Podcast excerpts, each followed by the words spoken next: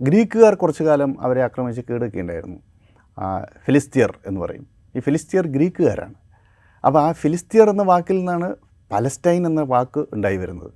അതിൽ അറബികളുടെ കയ്യിലേക്ക് ഈ പ്രദേശം വരുന്നത് അറുന്നൂറ്റി മുപ്പത്തേഴ് എ ഡിയിലാണ് എന്ന് വെച്ചാൽ ഖലീഫ ഉമ്മറിന്റെ കാലത്താണ്. സ്വാഗതം. ഇൻസൈറ്റിന്റെ മറ്റൊരു എപ്പിസോഡിലേക്ക്.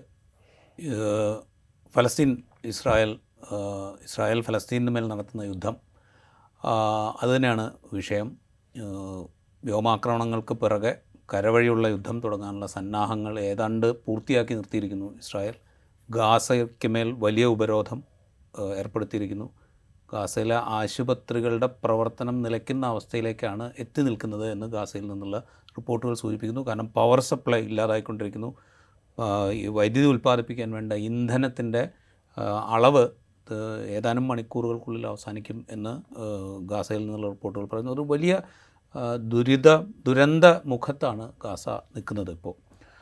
നമ്മളിപ്പോൾ ഇത് വലിയ സംഘർഷത്തിലേക്ക് വ്യാപിക്കും എന്ന ആശങ്കകൾ നിലനിൽക്കുന്നു. ആ സംഘർഷത്തിന്റെ സാധ്യതകൾ എത്രത്തോളമാണ്? എന്താണ് ഇപ്പോഴത്തെ എസ്കലേഷനിലേക്ക് കാര്യങ്ങളെ കൊണ്ടെത്തിച്ചത്? ഇതിനെക്കുറിച്ചൊക്കെ നമുക്ക് സംസാരിക്കാം. അതിനു മുമ്പ് എന്താണ് ഇതിന്റെ ചരിത്രം? ഇസ്രായേൽ എന്ന് പറയുന്ന രാഷ്ട്രം എങ്ങനെയാണ് ഉണ്ടായത്? എന്തുകൊണ്ടാണ് ഫലസ്തീൻകാർ അവരുടെ മണ്ണിന് വേണ്ടി ഇങ്ങനെ സംഘർഷഭരിതമായി സമരം ചെയ്യേണ്ടി വരുന്നത് എന്നത് എന്ന് എന്ന് സംസാരിച്ച് അതിന്റെ ചരിത്രം പറഞ്ഞിട്ട് നമുക്ക് ബാക്കി കാര്യങ്ങളിലേക്ക് വരാം. എനിക്കിപ്പം ഡോക്ടർ പി ജെ വിൻസെന്റ് ഉണ്ട്. വിദേശകാര്യ വിദഗ്ധനാണ്. മിഡിൽ ഈസ്റ്റിനെ കുറിച്ച് സവിശേഷമായി പഠിച്ചയാളാണ് വിൻസെന്റ് മാഷ് നമ്മൾ ഞാൻ നേരത്തെ പറഞ്ഞ പോലെ തന്നെ ഇതിന്റെ ഒരു ഹിസ്റ്ററി ഇസ്രായേൽ എന്ന് പറയുന്ന രാഷ്ട്രം ബ്രിട്ടീഷുകാർ ആലോചിച്ച് തീരുമാനിച്ച് അവരുണ്ടാക്കി അമേരിക്ക നടത്തിക്കൊണ്ടിരിക്കുന്ന ഈ സൃഷ്ടിച്ചെടുത്ത ഒരു രാജ്യം അതെങ്ങനെ അതിന്റെ ഒരു ഹിസ്റ്ററി. അത് നമുക്ക് കുറേ കാര്യങ്ങൾ നമുക്കറിയാം. പക്ഷേ നമുക്ക് പുതിയ പുതിയ ആളുകൾക്ക് ഇത് പറഞ്ഞു കൊടുക്കാൻ വേണ്ടിയിട്ടാണ് ഞാനത് ചോദിക്കുന്നത്. നമ്മളുടെ ഈ അറബ് ഇസ്രായേലി സംഘർഷം അത് അറബ് ജൂത അറബ് സംഘർഷമാണ് ആയിരത്തി തൊള്ളായിരത്തി നാൽപ്പത്തി എട്ട് വരെ. നാൽപ്പത്തെട്ടിന് ശേഷം സ്റ്റേറ്റ് ഓഫ് ഇസ്രായേൽ അറബ് സംഘർഷം എന്ന നിലയ്ക്കായി മാറി. ആയിരത്തി തൊള്ളായിരത്തി എഴുപത്തിനാലിൽ യുണൈറ്റഡ് നേഷൻസ് ഒരു ക്വാസി സ്റ്റേറ്റ് സ്റ്റാറ്റസ് ഫലസ്തീന് നൽകുന്നുണ്ട്. ഫലസ്തീൻ പ്രതിനിധി ജനറൽ അസംബ്ലിയിലേക്ക് അയക്കാം. നോൺ അലയൻഡ് മൂവ്മെന്റിൽ അംഗത്വം ലഭിക്കുന്നുണ്ട്. ജി ട്വന്റി സെവനിൽ അംഗമാണ്. അപ്പോൾ അതിനുശേഷം നമുക്ക് സ്റ്റേറ്റ് ഓഫ് ഇസ്രായേലും ഫലസ്തീനികളും ഫലസ്തീൻ രാഷ്ട്രവും തമ്മിലുള്ള സംഘർഷം എന്നിങ്ങനെ ഇതിനെ വിഭജിക്കാം. അപ്പോൾ നമ്മളുടെ ഒരു ഒരു ജനകീയമായ ഡിസ്കോഴ്സിൽ പലപ്പോഴും ഒരു മിത്തിന്റെ പിന്നെ പിൻപറ്റിയാണ് നമ്മൾ അഭിപ്രായ രൂപീകരണം നടത്തുന്നത്. അത് അറബികളും ജൂതന്മാരും തമ്മിൽ സഹസ്രാബ്ദങ്ങളോളം നീണ്ടു നിൽക്കുന്ന സംഘർഷമുണ്ട് എന്നതാണ്. അത് നൂറ് ശതമാനവും തെറ്റായ ചരിത്രപരമായി നിലനിൽക്കാത്ത ഒരു കാര്യമാണെന്ന് മാത്രമല്ല കൃത്യമായി പറഞ്ഞാൽ ഒരു നൂറ് വർഷത്തിനപ്പുറത്തേക്ക് അറബികളും ജൂതന്മാരും വംശീയമായി ഏറ്റുമുട്ടിയിട്ടേയില്ല. ചരിത്രത്തിലുടനീളം ഈ രണ്ട് ജനതകളും പരസ്പരം സഹകരിച്ചും സഹായിച്ചും ഏകോദര സഹോദരന്മാരെ മാരെ പോലെ ജീവിച്ചതാണ്. മാത്രവുമല്ല ഇപ്പോൾ ഹബറു എന്നുള്ള വാക്ക് ടെല്ലമർണ പ്ലേറ്റ്സിൽ കാണാം. അത് ഫറവോമാരുടെ കാലത്താണ്. ആ കാലത്ത് ഈ ഏഷ്യാറ്റിക് പീപ്പിൾ എന്ന് പറഞ്ഞാൽ സെമിറ്റിക് പീപ്പിൾ അവർ ഈ ഫറവോയുടെ നഗരങ്ങളിലേക്ക് ഇടയ്ക്ക് റെയ്ഡ് നടത്തുമായിരുന്നു. അങ്ങനെ റെയ്ഡ് നടത്തുന്ന ആളുകളെ ഹബിറു എന്ന വാക്കിലാണ് സൂചിപ്പിക്കുന്നത്.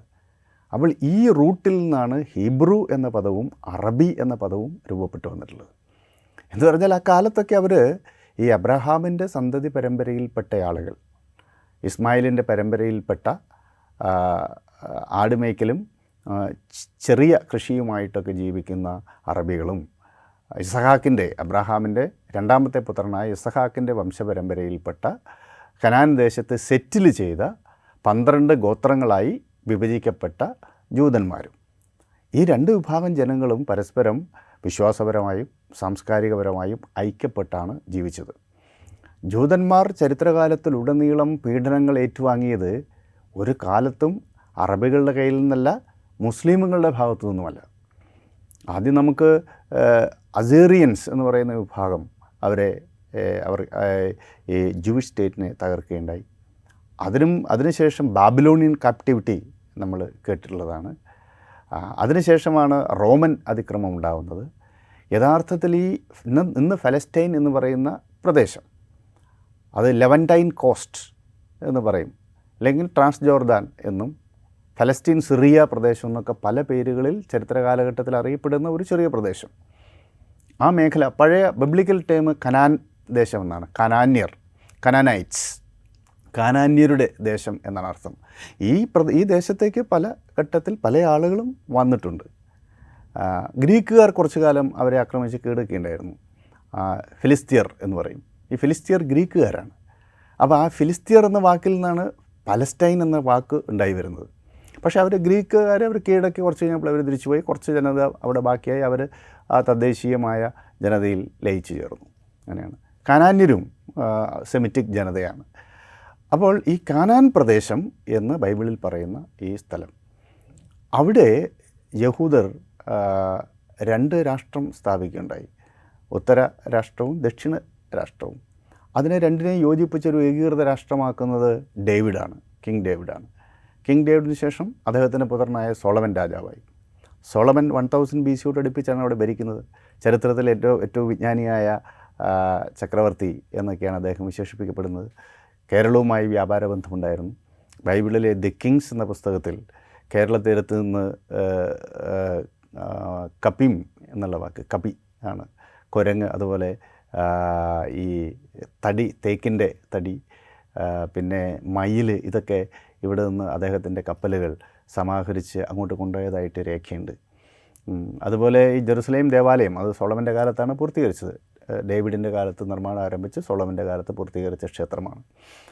അതിന്റെ അവശിഷ്ടങ്ങളിൽ നിന്ന് തേക്കിന്റെ തടി എക്സ്കവേഷൻ ചെയ്ത് എടുത്തിട്ടുണ്ട് ആ പ്രദേശത്ത് നിന്ന്. അക്കാലത്ത് സ്വാഭാവികമായി തേക്ക് കിട്ടുന്ന ഒരു സ്ഥലം നമ്മളുടെ കേരളമാണ്. അപ്പോൾ ഇവിടുത്തെ ബേപ്പൂർ തുറമുഖത്തിലൂടെ അവിടേക്ക് വ്യാപാരബന്ധം നിലനിൽക്കാനുള്ള സാധ്യതയൊക്കെ ചരിത്രകാരന്മാർ സൂചിപ്പിക്കുന്നുണ്ട്. ആ അങ്ങനെ ഉണ്ടായിരുന്ന ആ സോളമിന് ശേഷം കുറച്ചു കാലം കൂടി ആ രാജ്യം നിലനിന്നു. പിന്നീട് അസേറിയന്മാരുടെ ആക്രമണം ഉണ്ടാകുന്നു. ബാബിലോണിയൻസിന്റെ ആക്രമണം ഉണ്ടാകുന്നു. ബാബിലോണിയൻ കാപ്റ്റിവിറ്റിയുടെ കാലത്ത് ഈ പന്ത്രണ്ട് ട്രൈബ്സിലെ പല ആളുകളും ലോകം മുഴുവൻ ചിതറപ്പെട്ടു. പിന്നെ തിരിച്ചു പോയ കൂട്ടത്തിൽ കുറേ ആളുകൾ ഇന്ത്യയിലേക്ക് വരികയുണ്ടായി. അവരാണ് ഇന്നിപ്പോൾ നമ്മുടെ വടക്ക് കിഴക്കൻ മേഖലയിലെ ജൂതർ. അത് അവർ തിരിച്ചങ്ങോട്ട് പോയിട്ടുണ്ട്. പിന്നെ ബെനെ ഇസ്രായേൽ എന്ന് പറയുന്നൊരു ചെറിയ കമ്മ്യൂണിറ്റി കേരളത്തിലുണ്ട് മഹാരാഷ്ട്ര മേഖലയിൽ. അതിൽ തന്നെ കാല ജ്യൂസ് ഉണ്ട് കറുത്ത ജൂതന്മാരുണ്ട് വെളുത്ത ജൂതന്മാരുണ്ട്.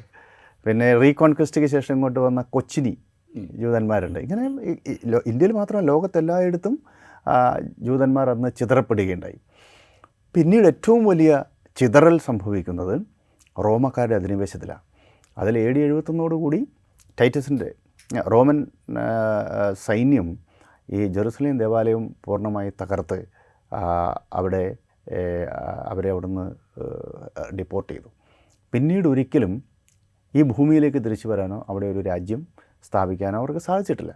പിന്നീട് പല കാലങ്ങളിൽ പല ജനതകൾ അവിടെ വരികയും താമസിക്കുകയും ചെയ്തിട്ടുണ്ട്. അപ്പോൾ ഈ സയണിസം രൂപപ്പെടുന്നത് അങ്ങനെയാണ്. അതിനെ അത് എ- ലോകത്ത് ഏത് ഭാഗത്തേക്ക് പോയ ജൂതന്മാരുടെ ഇടയിലും സിയോണിസം എന്നുള്ള സങ്കല്പമുണ്ട്. അത് സിയോണിലേക്ക് മടങ്ങി വരിക എന്നുള്ളതാണ് അതിന്റെ അർത്ഥം. വേറൊന്നും വേറൊരു മീനിങ്ങും അതിനില്ല. ഇന്നത്തെ ജെറുസലേം നഗരത്തിന് സമീപത്തുള്ള ഒരു ഒരു മലയാണ് സിയോൺ കുന്ന്. ഈ സിയോണിലാണ് അവരുടെ ദൈവമായ യാഹ്വേ ഇരിക്കുന്നത് എന്ന സങ്കല്പമുണ്ട്. അങ്ങനെയാണ് സിയോണിസ് എന്ന് പറയുന്നത്.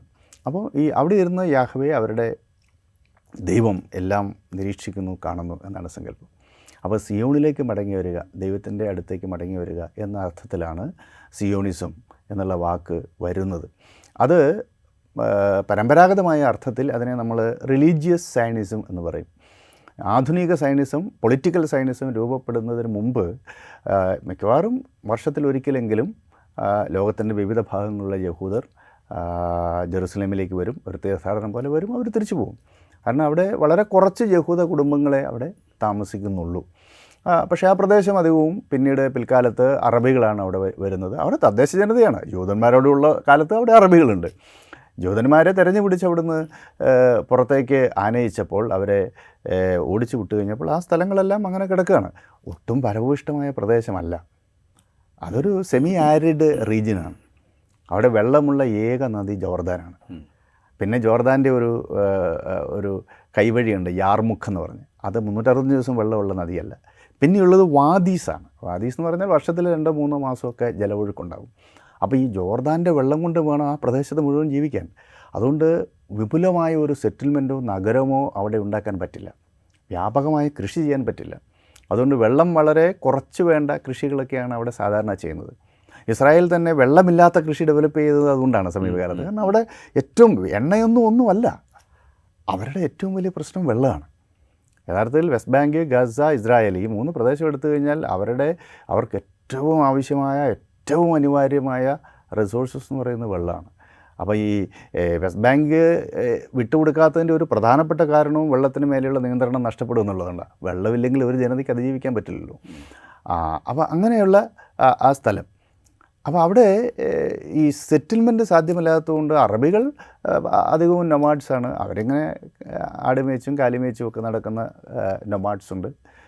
പിന്നെ കുറേ സമ്പന്നരായ ആളുകളുണ്ട്. ഫ്യൂഡൽ ഇസം നിലനിന്ന കാലമല്ലേ? അവരെല്ലാം ഡമാസ്കസ് പോലെയുള്ള മഹാനഗരങ്ങളിലാണ് താമസിക്കുന്നത്. അക്കാലത്ത് കാലത്ത് ഏറ്റവും വലിയ നഗരം ഡമാസ്കസ് ആണ് ആ മേഖലയിൽ ലോകത്തിലെ തന്നെ ഏറ്റവും പുരാതനമായ നഗരങ്ങളിലൊന്നാണ് അപ്പം ഇങ്ങനെയാണ് അതിന്റെ ഒരു ടെക്സ്ചർ. ഇവർ പിന്നീട് രാഷ്ട്രീയ അധികാരം അത് ആദ്യം അറബികളിലേക്കും പിന്നീട് ആ പ്രദേശം ഒത്തോ- ഒട്ടോമൻ തുർക്കികളുടെ കൈകളിലേക്കും പോയി. അതിൽ അറബികളുടെ കയ്യിലേക്ക് ഈ പ്രദേശം വരുന്നത് അറുന്നൂറ്റി മുപ്പത്തേഴ് എ ഡിയിലാണ് എന്ന് വെച്ചാൽ ഖലീഫ ഉമ്മറിന്റെ കാലത്താണ്. അതുകൊണ്ട് ഫസ്റ്റ് കിബില എന്നാണ് ജെറുസലേം അറിയപ്പെടുന്നത്. ആ ടൈം ഒന്ന് ശ്രദ്ധിക്കണം. ഫസ്റ്റ് കിബില ജെറുസലേമാണ്. അപ്പം അങ്ങനെയുള്ള ഒരു പ്രാധാന്യം ജെറുസലേമിലുണ്ട്. പിന്നെ അറബികൾ പല വിഭാഗങ്ങൾ അവിടെ ഭരിച്ചു. ആദ്യം ഈ ഈ പയസ് കാലിഫേറ്റ്സ് ആയിരുന്നു. അതിനുശേഷം അറുന്നൂറ്റി അറുപത്തൊന്ന് ആകുമ്പോഴേക്കും ഉമ്മയാദുകൾ ഭരണത്തിൽ വന്നു. എഴുന്നൂറ്റമ്പത് വരെ ഉമ്മയാദുകൾ ഭരിച്ചു. എഴുന്നൂറ്റമ്പതിന് ശേഷം അബ്ബാസിദ് റവല്യൂഷൻ ഉണ്ടായി. അങ്ങനെ അബ്ബാസിദിന്റെ കാലത്താണ് ഒരു വലിയ സംസ്കൃതിയായിട്ട് ഇസ്ലാം വികസിക്കുന്നത്. അവർ ആയിരത്തി ഇരുന്നൂറ്റി അൻപത്തെട്ട് വരെ അബ്ബാസിദ് എംപയർ ആയിരുന്നു. ലോകത്തിലെ ഏറ്റവും ശക്തമായ സാമ്രാജ്യമായിരുന്നു അത്. അവരുടെ തലസ്ഥാനം ബാഗ്ദാദ് ആയിരുന്നു. അന്നേരമാണ് all roads leads to Baghdad എന്നുള്ളതായിരുന്നു. അപ്പോൾ പ്രാചീന കാലത്താണ് നമ്മൾ പറയുന്നത് all roads leads to Rome എന്നാണ്. ലോകത്തിന്റെ എല്ലാ പാതകളും റോമിലേക്ക് നയിക്കുന്നു എന്നാണ്. അപ്പോൾ മധ്യകാലഘട്ടത്തിൽ അത് ബാഗ്ദാദായിരുന്നു. അത്ര വലിയ ബാഗ്ദാദായി ഒരു നഗരമായി ബാഗ്ദാദ് മാറിയത് അക്കാലത്താണ്. അതിനുശേഷം അവരുടെ തകർച്ചയ്ക്ക് ശേഷം പിന്നെ പല സമയത്ത് ഗാസി വിഭാഗത്തിൽപ്പെട്ട ആളുകൾ അവിടെ ഭരിച്ചു. പിന്നീട് ഒട്ടോമൻ തുർക്കികളുടെ നിയന്ത്രണത്തിലേക്ക് വന്നു. ആധുനിക കാലത്തിലേക്ക് വരുമ്പോൾ ഈ ഒട്ടോമൻ തുർക്കികളുടെ അധീനതയിലായിരുന്നു ഈ ഫലസ്തീൻ പ്രദേശം സിറിയ ഫലസ്തീൻ പ്രദേശം. അപ്പോൾ ഇവിടെ നിന്നാണ് ഈ നൂറ് വർഷത്തെ ഈ അറബ് ഇസ്രായേലി അല്ലെങ്കിൽ അറബ് ജൂത സംഘർഷം ആരംഭിക്കുന്നത്.